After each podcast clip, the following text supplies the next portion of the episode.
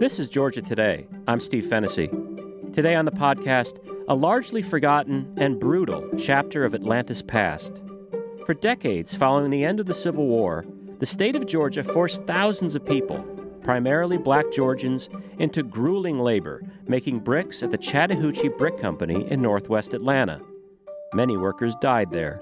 The practice, known as convict leasing, was widespread across the South, and its connection to the brick factory recently attracted renewed attention when an energy company announced plans for a fuel terminal on the site.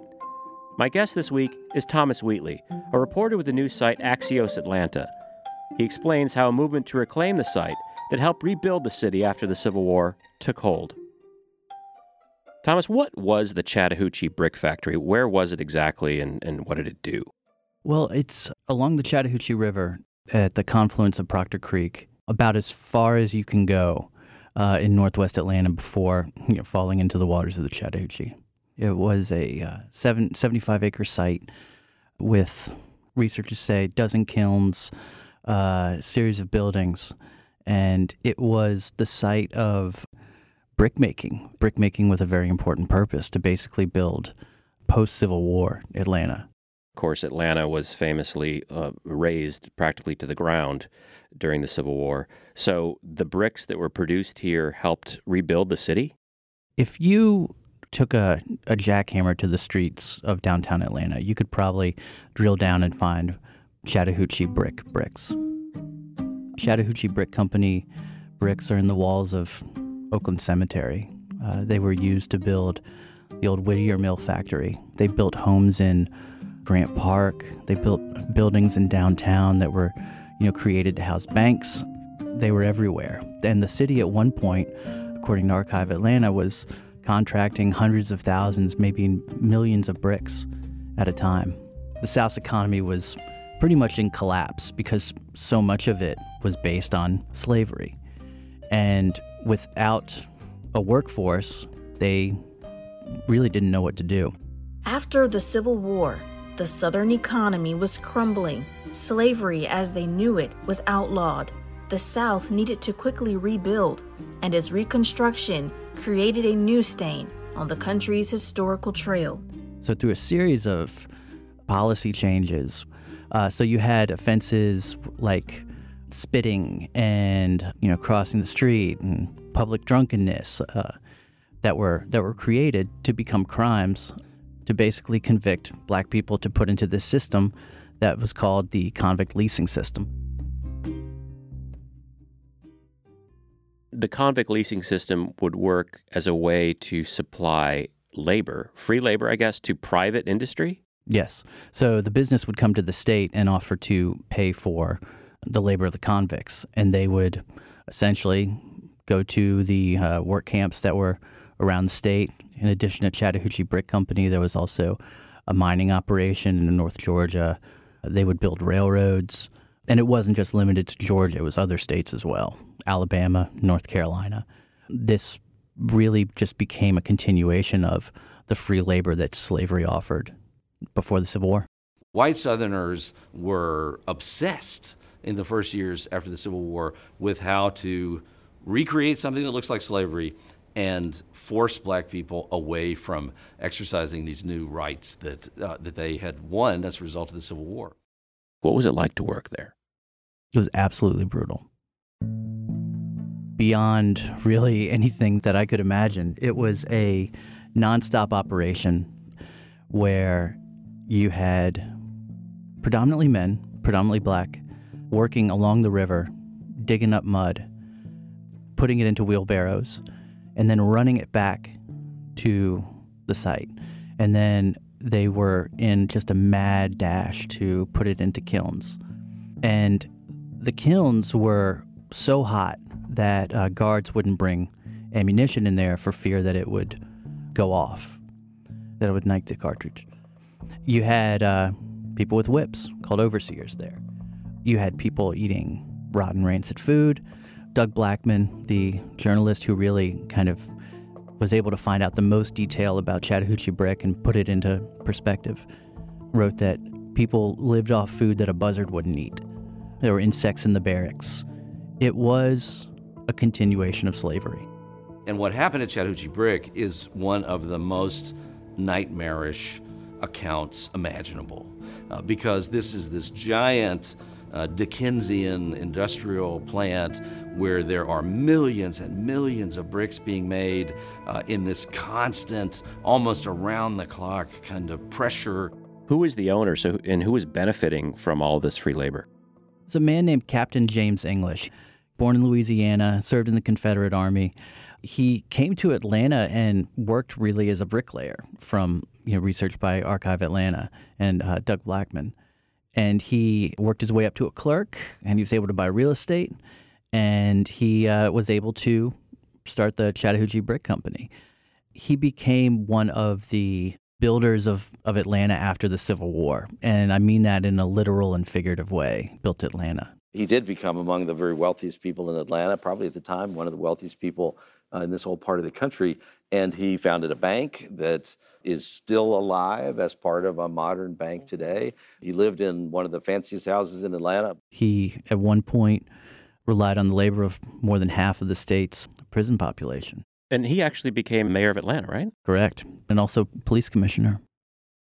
So, for how long did the practice of convict leasing continue in post Civil War Georgia?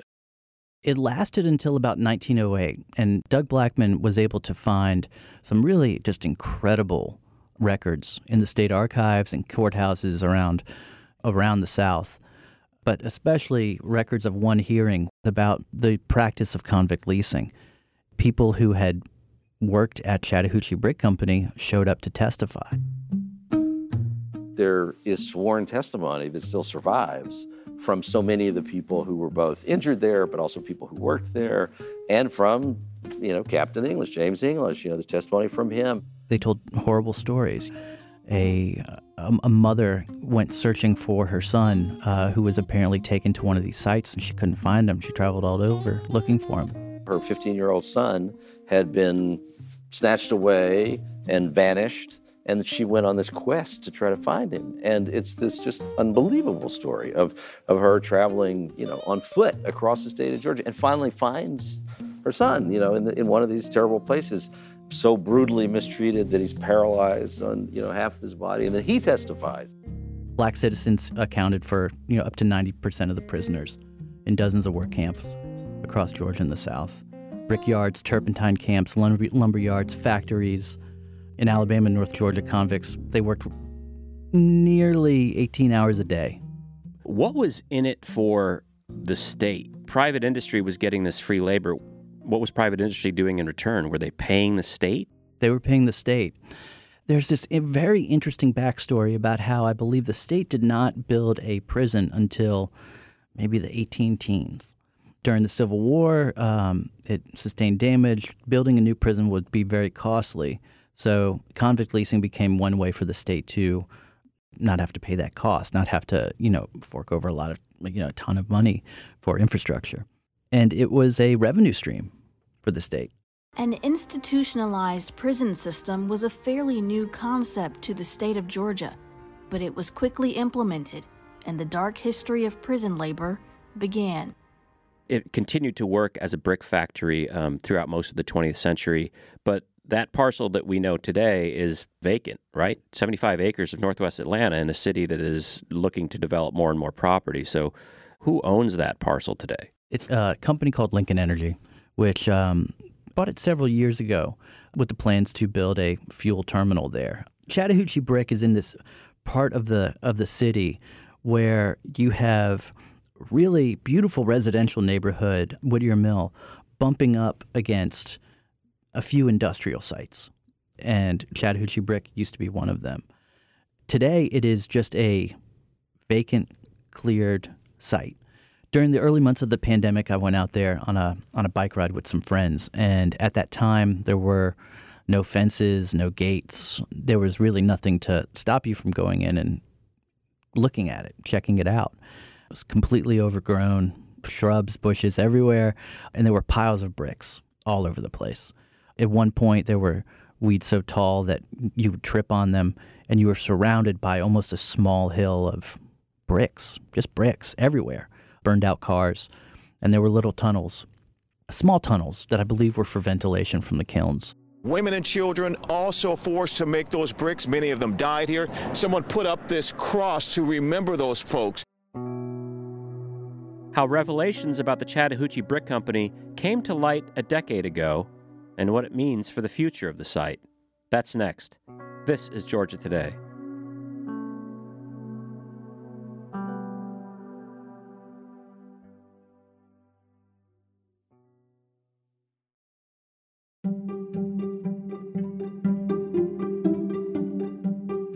You're listening to Georgia Today. I'm Steve Fennessy. I'm joined by Thomas Wheatley, a reporter from Axios Atlanta. Doug Blackmon, who's a former Wall Street Journal reporter, who wrote this book, uh, Slavery by Another Name, uh, which caused quite a stir when it came out um, about a decade or so ago, when he explored the widespread use of convict leasing. So, uh, why are you doing this story now? Why did you Why did you choose this the recent months to, to talk about this? Chattahoochee Brick Company has been one of these stories that it's just been a giant question mark. And there would be like a, there would be a, nobody knew what was happening, nothing was happening. There'd be a flurry of activity, and then it would just be quiet again. And it was always just maybe we should check back in on Chattahoochee Brick Company. In the past past two years or so, Norfolk Southern was under contract to buy Chattahoochee Brick Company. There was a lot of pushback from uh, residents and environmentalists, groups that had been really for years pushing against this and saying this does not need to continue to be an industrial site. It does not need to be apartments. It needs to be a park. It needs to be a memorial to convict leasing victims. What was the origins of that movement to make a memorial about this place? Because as you said, I mean, convict leasing was something that was done throughout the state, right? It was done throughout the state. When people talk about convict leasing in Georgia, they usually talk about Chattahoochee Brick Company. That's the example that comes out of everyone's mouth when they talk about it. And with what we know now from Doug Blackmon's research, it's almost impossible to imagine it continuing as, as an industrial site. But across the country, we've come to a real reckoning about uh, racism, systemic racism. A lot of people are waking up to what are uh, some chapters of American history that were lost that we don't know that well. And this in particular was one of those times. You know, there's an inherent tension here that you're articulating, Thomas, because we're, we're talking about memorializing and, and even coming to some sort of reckoning with with a, a dark part of Atlanta's past. But Atlanta, of course, in its DNA, is all about sort of paving over things, almost literally, and building up something new. So, how do you how is that that tension being reconciled? For the first time, it's actually being confronted. This was a part of the Atlanta narrative that we never talk about. People can't ignore it anymore. And I think that that is a message that was able to make it through to City Council and to uh, Mayor Keisha Lance Bottoms. She says, We will preserve green space along the Chattahoochee River and create an appropriate memorial to remember and reflect the site's troubled past.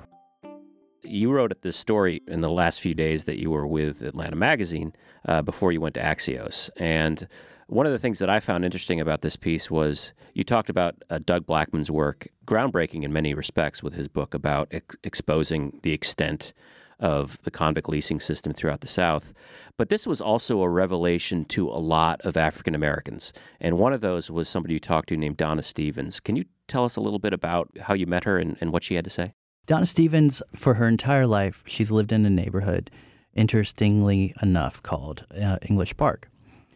And she never knew about the history of the site until about the mid 20, 20 teens. She was watching PBS one night with her sister, and they were they were watching the PBS documentary based on Doug Blackmon's book, Slavery by Another Name. We were watching it, and all of a sudden, we heard Chattahoochee Break, and we said, wait a minute. Being who we are, we started Googling and doing internet searches, and it was a humbling experience, but at the same time, it was horrific. And I was really appalled. It was really like a kicked you in your stomach. It lit a fire in her where she she thought, you know, we must do something to make people more aware of this. I wasn't aware of it my entire life. Just imagine what other people know or don't know about it. So she became very engaged with residents who live across the river in Whittier Mill, uh, who live in a neighborhood called uh, Riverside, organization called Groundworks Atlanta that's very active in Northwest Atlanta, and all the efforts there to really reconnect Atlanta for the first time to the Chattahoochee River in a very meaningful way.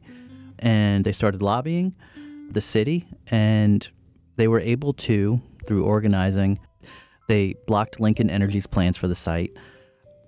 Donna Stevens appeared on a discussion show hosted by Blackmon, along with a representative from Norfolk Southern, and talked about what she wanted to see with the site and what the community wanted to see with the site. The need for green space in Atlanta is monumental. There's also the need for native plants. So I would like to address it as an environmental justice issue more so than anything else at this time. You know, in America, 100 years ago feels like ancient history, but it's not.